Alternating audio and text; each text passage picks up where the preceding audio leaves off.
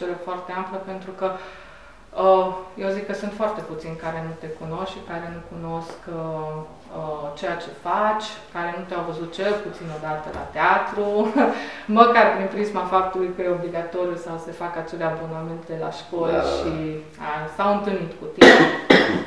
și e adevărat că sunt un pic entuziasmată. Uh, cred că am fangirling again, pentru că mă bucur foarte mult că avem ocazia să, să discutăm despre nimicuri și despre vorbe în vânt, așa, ca să, ca să le luăm pe toate. Care pot fi tot niște nimicuri pentru unii. pentru unii, să sperăm că nu. Salut, Sorin! Ce mai faci? Care Salut. este viața ta? viața mea se derulează în ultimul an jumate de când cu pandemia, uh, nu foarte diferit decât era înainte de pandemie. Deci nu pot să spun că pandemia mi-a dat peste cap mersul vieții. Înțeleg. Am norocul să stau la curte, deci chiar în perioada de anul trecut când erau când era starea de urgență și erau nevoiți oamenii să stea între patru pereți, eu stăteam între patru pereți cu iarbă și cu copaci și cu doi câini și cu niște găini. Da, am văzut câinii, am văzut și găinile. Da. da. Uh, uite, eu mi-am propus pentru discuția de azi să facem un profil psihologic, uh, pornind și de la ultima, ultima ta carte, Vorbe în vânt. Uh, profilul psihologic al societății contemporane. Dar înainte să intrăm în discuție, vreau doar așa o scurtă observație pentru cei care încă nu au pus mâna pe cartea ta și nu au deschis-o. Uh, că deși sunt povestiri din 2015 până în 2019, uh, unele situații descriu acurat și ceea ce se întâmplă în, uh, în ziua de azi. Da. da. Schimbăm personajele, poate schimbăm locația, dar starea de fapt e în continuare aceeași. Da. aceeași. Și întrebarea mea este poate ușor filozofică, dacă noi nu ne dorim să evoluăm sau involuăm cumva? Cred că foarte puțini își doresc să, să meargă înainte să evolueze și cred că ceilalți nu pot să o facă. Și atunci, într-adevăr, involuăm, regresăm. Este... Ne întoarcem, nu ne întoarcem, suntem încă, hai să mă includ și pe mine, suntem încă ancorați în evul mediu. În evul mediu. Noi ca români, ca mentalitate. Cam ca mentalitate colectivă. Uh, ca să începem așa, să conturăm un profil psihologic, am zis că aș vrea să mergem pe câțiva piloni, așa, câteva categorii. O să încep cu politica, o spun sincer, pentru că mă sperie, nu mă pricep la politică, deși ziceam înainte că la politică și la fotbal cu toții se, se pricep. pricep da. Uh, dar, uh, indiferent de ce spui, o să iau așa de bună. Dar vreau să vedem un pic așa un profil al alegătorului și al alesului și cum pendulăm noi între cele două, cum ne transformăm noi la față când ajungem din alegător în ales. Da, transformare esențială, într-adevăr, la, la ultima parte a frazei pe care ai spus-o.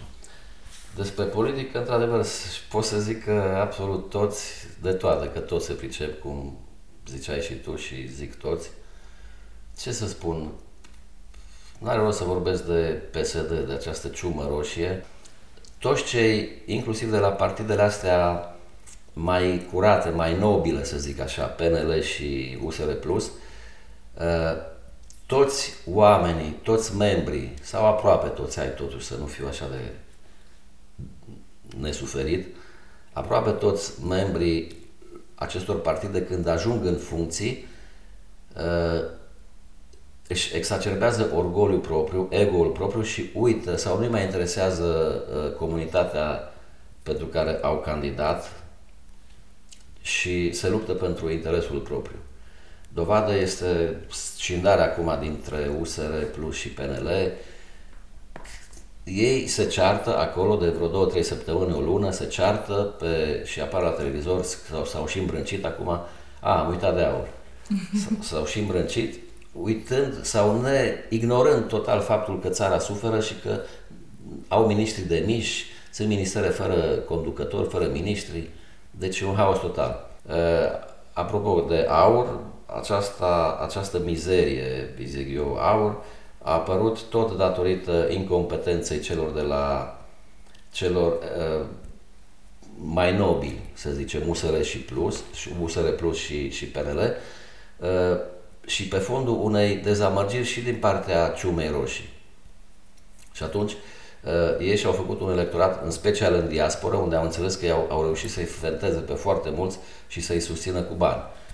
Și astfel, iată, surpriza că au ajuns să intre în Parlament cu acest uh, om, Eugen Simion, și cu doamna aia care arată ca și uh, pușculița aia de acolo, dar nu-i spun numele ca să nu... O pușculiță care se taie de Crăciun. Da. Apropo de, de aur, uh, și pe mine, într-adevăr, m-a uimit, dar cumva am zis că în contextul pandemiei uh, am făcut așa o legătură între modul în care oamenii încep să se comporte în situațiile de criză și am văzut că există în istorie numeroase exemple în care se merg spre partide mai extremiste, da, naționaliste, uh, da. naționaliste și cumva am asociat treaba asta cu intrarea aur în Parlament, exact cu momentul ăsta în care se creează o solidaritate uh, naționalistă și care aduce genul acesta de oameni în, mă rog, în poziții... Da, da, da. E adevărat și, și, și pe fundul ăsta de, de nemulțumiri a electoratului care are mulți dintre ei au ochelari de cai și văd, ei văd Uniunea Europeană ca pe o oaie care, ca pe, o, ca pe, o, ca pe un lup care vine să mănânce oaia numită România. Sigur că sunt, uh, sunt momente când uh, ne simțim furați de UE sau, sau că UE profită de noi, dar noi nu avem viitor în afara Uniunii Europene. Nu avem viitor nici neutri și nici aliați cu Putin, cu Rusia. Nu avem ce căuta acolo. Deși toată lumea sare acum pe, pe Orban din Ungaria, pe premierul Ungariei și că e mare prieten cu, cu Putin și ce bine o duc rușii și ce bine, ce bine se descurcă Orban în Ungaria. Mă îndoiesc că viitorul va fi ăsta. Pe mine mă face să zâmbesc treaba asta pentru că acum eu n-am, eu n-am crescut în comunism, adică am fost prea tânără în vremea Foarte respectivă bine. și uh, singurele lucruri pe care eu le asociez vis-a-vis de Rusia sunt acele minciuni care veneau pentru că aveai cincinale, aveai rapoarte care erau falsificate și cumva bunăstarea da, da, da, da, da. asta extremă care, pe care o laudă Rusia, Ungaria, uh, parcă nu e chiar atât de real, adică Sigur. ceva nu miroase bine. În afară e vopsit gardul și înăuntru e leopardul, știi? Așa e faza asta. Evident că sunt uh, niște imagini și sloganuri false și doctrine false. În, uh, în Rusia e o dictatură ca aproape ca pe vremea lui Stalin acum, dar știrile răzbat foarte, foarte puțin. Acum câteva luni, au prezentat televiziunile uh, tot felul de dizidenți găsiți morți, aruncați de pe la etajele clădirilor din spitale sau accidente de mașină. Toți cei care îi se opun lui Putin sucombă, brusc. E ciudat. În România încă mai putem să dăm muie lui Iohannis și lui Dragnea că nu ne împușcă nimeni pe stradă. Da. Nici nu ne aruncă de pe balcon. Dar cine știe. Da, despre politică putem să discutăm destul de mult. Am zis, eu nu mă pricep, am așa numai câteva sclipiri poate, dar nimic uh, special. Uh, în schimb, în schimb, vreau să discutăm puțin despre credință și vreau să o luăm așa pe trei, uh, în trei direcții diferite.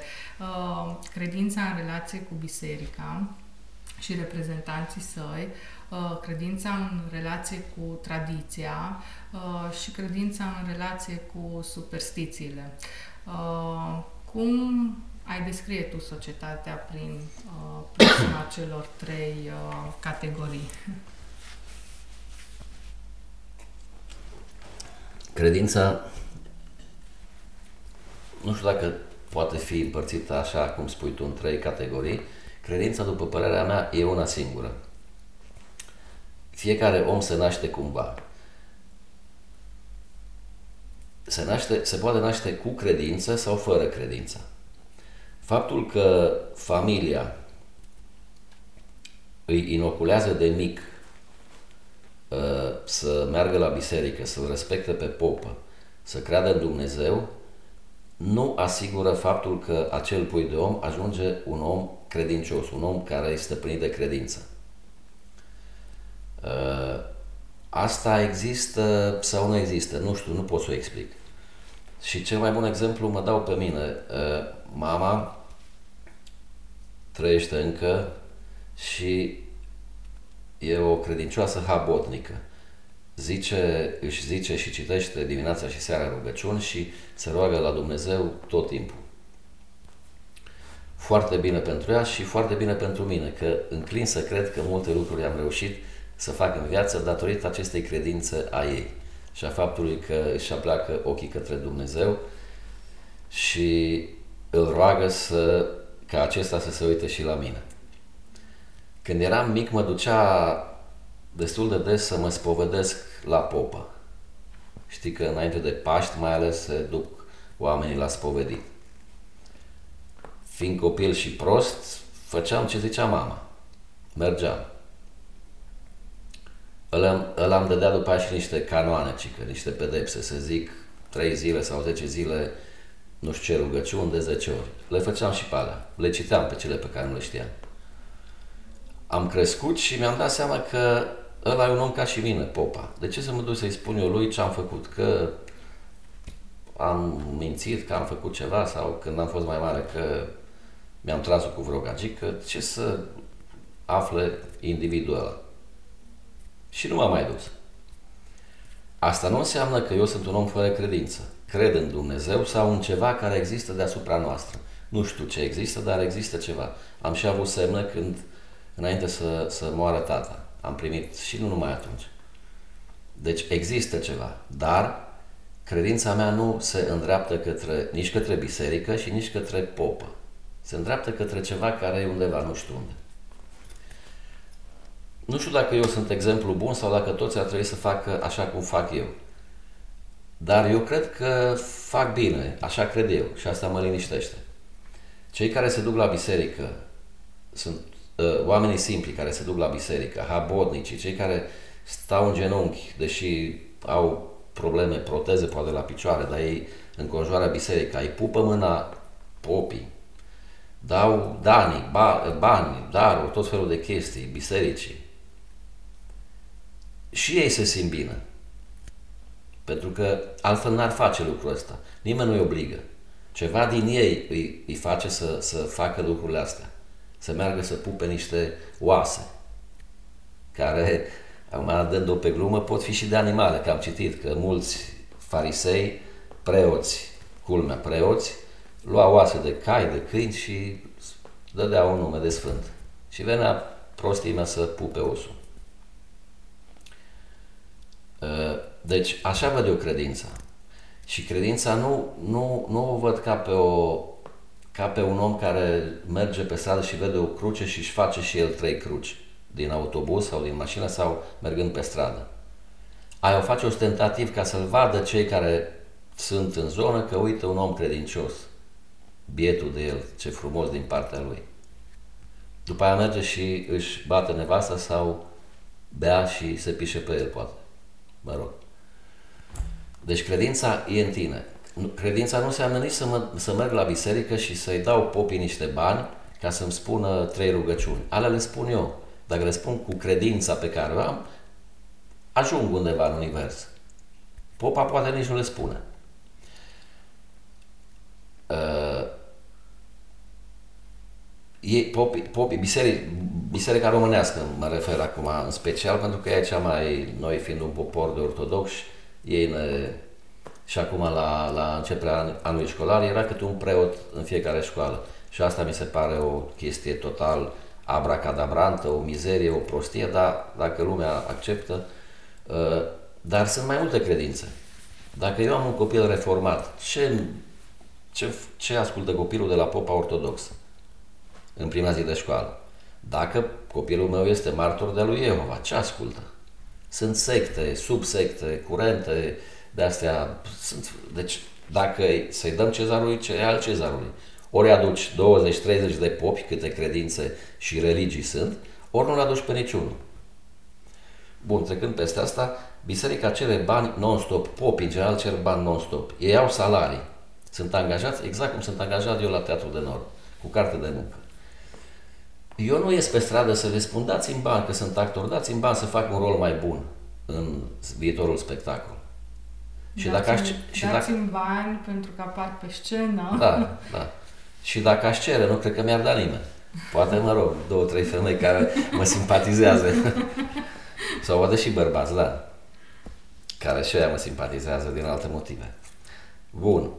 Uh, e celebră Gabriela Fiera când a fost primara Bucureștiului, dădea miliarde, milioane de euro pentru Catedrala Mântuirii Neamului, care și aia mi se pare ceva de neimaginat, pentru că Dumnezeu nu stă acolo, în miliardele de tone de ciment. Habar n-am ce era în mintea ei, sau în mintea patriarhului, sau cine decid, cei care decid să facă o asemenea clădire. Oamenii sunt mici, vor intra în biserică jos, nu vor sta sus, n-au unde să stea la înălțimea aia uriașă. Mă rog. Deci așa văd eu relația cu, cu credința și cu popii și cu biserica românească. Să nu mai amintim acum și de faptul că în rândul Bor e plin de homosexuali, n-am nimica cu ei. Dar nu și-au locul acolo. De pedofili, care ceea ce, ceea ce e și mai grav, și ei vin și propovăduiesc și așteaptă să li se pupe mâinile muncite. Muncite de ce? De sex oral și sex manual cu copii și cu ei între ei, prin chirii puturoase și de neimaginat. Uh, nu știu, care este relația pe care o avem noi cu cartea, cu cultura, cu școala, cu, nu știu, dezvoltarea noastră uh, ca persoană? E o relație care nu există decât în mică măsură. Nu mai știu exact procentul, dar e foarte mic procentul cititorilor de carte din România. Am postat de vreo jumătate de an pe Facebook un, o chestie despre treaba asta, dar nu mai știu. Oricum undeva între 15 și 20-25% dintre români citesc. Cei care își cumpără cărți cred că sunt procentul e și mai mic, pentru că mulți preferă să ia de la biblioteci sau să și le închirie, să și le împrumute unii altora. Am, am prieteni care, care mi-au cerut cărți și le spuneam, ia-ți cartea că e 30 de lei. Hai mai, mai, mai dau 30 de lei și o dau înapoi în două săptămâni după ce o citesc. Eu nu dau cărți împrumut, nu-mi place să dau. Nu e vorba de bani aia 30 sau că mă gândesc că eu am făcut sacrificiul în ghilimele să dau 30 de lei și el nu dă și atunci eu să fiu egoist, să nu-i dau cartea. Cartea pentru mine e un singurul prieten adevărat, pentru că nu te trădează niciodată, nici nu te contrazici, mă rog, te contrazice în idei, dar nu pe față, nu, nu te capul non-stop, ca un prieten sau, mă rog, cu cineva cu care stai de vorbă, cu care ai o dispută, și uh, se așează încet în mintea ta și după aia în sufletul tău. Și atunci nu poți să dau un prieten și tu să mi-l aduci mânjit cu un soare sau cu paginile îndoite. Nu prea dau cărți împrumut, nu-mi place să dau. Și dacă le dau cu mare, cu multă rugăciuni și cu cerințe.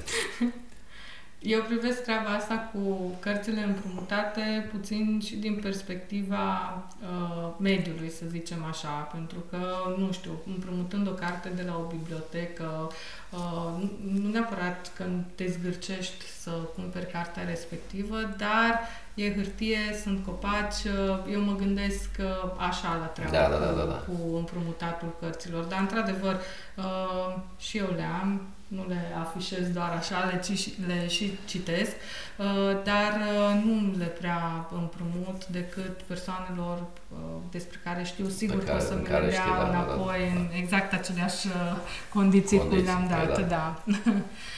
Cultura, uite, cultura, educația, școala, ce facem cu ea? Că România face pe bandă foarte mulți uh, analfabeți funcționali. Uh, păi, da. Uh, limba română moare, moare pe social media, vedem deși cu 2 de i, cratimele puse aiurea. Sigur. Ce facem cu, cu astea? Școala, școala moare într-adevăr și ucisă tot, tot de de ciuma roșie de doamna Cati Ambramburica, aia care a fost nu știu câți ani ministresă. Și care care a distrus, pot să zic că a distrus învățământul românesc cu tot felul de experimente pe care le făcea de multe ori înaintea încheierii anului școlar și debusola o generație de a opta sau de liceu, nu mai știau cum dau examenul de treaptă, de ăla, cum îi spune în clasa 8 de uh, capacitate. capacitate, așa. Eu n-am prins și de-aia nu știam. Uh, plus că nu trebuie să ne ascundem după degete, învățământul se bazează pe învățător, că de aici vine cuvântul. Învățătorii în care intră învățători, pedagogi, profesori, sunt jalnici. Exact ca și societatea. Nu poate fi societatea românească jos, de căcat, și să aibă un corp de profesori de elită, ca la Oxford. N-ai cum, e un nonsens. Deci exact așa sunt și profesorii și știu asta pentru că au fost, în fiecare an se dau examene de capacitate, de intrare, de intrare la liceu sau așa, de, mă rog, cum se numește. și mai Da, și profesorii primesc note de 2 și de 3. Ei, până la urmă ajung și ăia să predea undeva, printr-un colț, uitat de sat, de țară. Dar un profesor de 2, de nota 2, ce predă unui elev de la țară care e ca o sugativă și vrea informații? Ce informații capătă? De nota 2. Și atunci, bietul băiat, bietul copil, biata fetiță, ce învață? Nimic. Uh, cultura, într-adevăr, mai face câte ceva, dar cultura și cultura în, în 30 de ani putem spune că a devenit aproape o, o pseudocultură, pentru că pentru foarte mulți dintre oameni, dintre cetățenii țării, cultura înseamnă vacanța mare, ă, trăznițe NATO, mizeriile pe care le văd la televizor în ultimii ani. Și acolo sunt niște actori amatori, deci ei n-au făcut școală, n-au studiat actoria și au ajuns să fie vedete cunoscute, mai să, să fie, să-i cunoască toată lumea și actorii renumiți, actori grei, actori foarte buni, să treacă neobservați pe stradă și să nu fie cunoscuți de, de poporul de rând. Ajută social media uh, meseria aceasta de actor? Nu știu dacă... Acum, în pandemia, hai să zicem că da, pentru că au fost spectacole online și publicul s-a, s-a întâlnit cu actorii online. Dar se pierde din emoție, pentru că emoția și broboana de transpirație o vezi altfel live, dacă ești în sală, la 2 metri de actor, dacă joci în sala studio. Și dacă joci la sala mare, tot se vede transpirația sau îți transmite energia, dar pe, pe ecran la calculatorului chestia asta e rece. Să vedem un pic familia. Suntem noi o societate familistă sau uh, doar în aparență familistă? Care, care este asta, știu, percepția pe care o ai? Treaba asta se poate împărți pe mai multe paliere. Familia, familia rezistă încă în mediile mici, în mediile din satul românesc, acolo oamenii chiar dacă mai calcă pe bec sau dacă se întâmplă și, și se întâmplă, pentru că nu, e, nu ai încotro. Există mici scandaluri în fiecare cuplu, ei le discută și trec mai departe. În oraș, în societatea modernă, civilizată, să zic așa, uh, nu prea mai stau, nu prea mai rezistă cuplurile care dau de baie. Nu prea, pentru că în ultimii ani și femeia a devenit independentă cât de cât financiar, ceea ce e un lucru foarte bun. Eu mereu am susținut egalitatea în drepturi. Dacă un bărbat e șofer de tir, poate să fie și femeia șofer de tir și chiar există un caz. Dacă femeia calcă haine și un bărbat poate să calce haine. Mă rog. Uh, deci, la oraș, ca să zic așa, uh, familia nu prea mai e familie decât foarte puțin și riscă, tinde să se dezintegreze în viitor. Pentru că sunt foarte mulți oameni, cupluri, care stau împreună fără să fie căsătoriți. Și probabil că ăsta va fi trendul în viitor, asta va fi uh, rezolvarea, să zic așa. Practic o nouă, să zic, o formă de... că e tot o familie, numai că nu Evident că e familie. E o familie și se înțeleg foarte bine și o duc foarte bine, dar nu au oficializată căsătoria. Nu au mai fost la primărie să semneze un act și nu au mai fost la biserică să-i dea la popa niște bani în plus și să muște din pișcot. Da, dar uh, uh, nu știu, pentru că în momentul de față, cel puțin din ceea ce văd eu, uh, cel puțin la o categorie de vârstă până, nu știu, 30-35 de ani, există o instabilitate, să zic. Da, adică, există. Uh, în momentul în care, pentru că lucrurile am impresia că se consumă mult, mult prea repede. Uh, le consumăm înainte de vreme și uh, după câțiva ani ajungem să ne plictisim. Thank you, next. Așa și e. tot așa. Și practic noi ne creăm familii, suntem un fel de familiști în serie. Da, exact, în serie, da, ai zis foarte bine. Așa e, cuplurile, sau mă rog, tineretul, cei până în 30-35 de ani, uh, sunt foarte mulți care sunt necăsătoriți acum și în relații, uh, adică nu sunt în relații serioase, în relații de perspectivă. Asta vine și din, cum ai zis tu, că se ard etapele și se ard foarte, ard foarte, repede, foarte repede relațiile și atunci se duc la alte relații, caută alte relații, cei doi parteneri, și datorită faptului că uh, există incertitudinea socială și, și mhm. pecuniară totodată, financiară. Pentru că vezi, foarte, sunt foarte mulți tineri care fac o facultate, o termină și ce fac cu ea? Sunt șomeri. Și atunci nu le arde să se căsătorească, chiar dacă inima lor palpită pentru Gigi, tractoristul din sat, dar nu pot, că nu pot să fiu, eu am făcut facultate, nu să fiu la găini și la porci în sat aici. Și se, uite, așa se depopulează țara, pleacă oamenii prin alte țări, unde primesc salarii bune, unde sunt angajați și în câțiva ani își fac un viitor. Unii se întorc, alții nu și practic așa își irosesc tinerețile oamenii din România. Tineretul din România e un tineret uh, irosit, din păcate.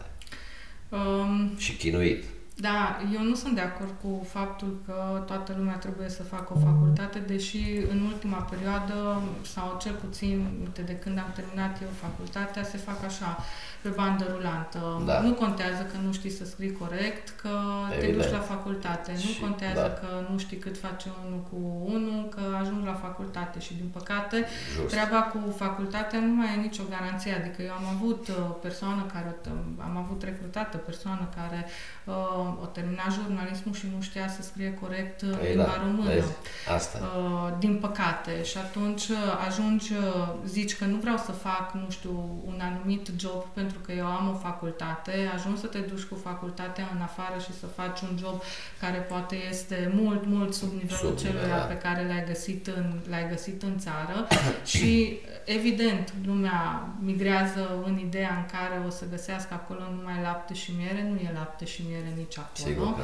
Uh, și noi, nu știu, cumva uh, trăim aici și uh, ne, nu știu, ne uh, transformăm valorile în niște non-valori pe care le perpetuăm după aia copiilor noștri și așa mai departe. Dar, uh, uh, din punctul meu de vedere, uh, familia, așa la modul acela tradiționalist, cu valori, cu ale alea, a pus și nu cred că va sigur, mai rezista. Sigur, nu mai, nu mai găsești așa ceva decât la cuplurile care încă mai rezistă și au peste 70 de ani, probabil. Da, și nici treaba în care o să ajungem să sărbătorim, nu știu, 40, 45 nu, de ani. de argint da, și de da, platină. Da, da, da, da. Sigur că nu, nu, nu, mai, nu, mai, nu vor mai fi acele vremuri, pentru că dacă te căsătorești oficial, să zic, la 40 de ani, nu mai apuci așa ceva. Da, dar uh, e, e și bombardat de foarte multe lucruri. Că acum cu social media ești bombardat cu imagini așa, așa, da, așa, da, așa da. și la un moment dat inevitabil începi să te gândești, păi dacă ăla poate, pentru că tu acolo îți expui viața cea mai frumoasă, păi dacă ăla poate să aibă o, nu știu, o nevastă de 20 de ani, că am avut, am avut situații de, de genul în care zicea, păi, deci toți prietenii mei sunt divorțați și au o neveste de 20 da, da, da. de ani. Eu de ce n-aș putea să fac? Da. Fiecare om acum cum, cât îl duce mintea. Dar, mă rog, dacă o să ajungem și la subiectul ăsta, sunt și acolo rezolvări, în mintea mea. Da, uh, evident. Acum uh, depinde foarte mult de persoană, de motivație, de, nu știu, valorile cu care vine și uh, că poți tu să fii bombardat de tot felul de lucruri, dacă pe tine nu te interesează, nu te interesează, punct. Le iei prin mintea ta, le filtrezi și accept sau nu accept sau le, le modelezi pe firea ta, pe caracterul tău. Mulțumesc mult! Deci, aș vrea să mai spun ceva. Da. Cine dorește cartea, să-mi scrie un mesaj privat. Pentru că cartea e 50 de lei, dar e groasă cât o Biblie și o să rămâneți cu mult mai multe după lectura, de lecturarea ei decât după o discuție la cu popa.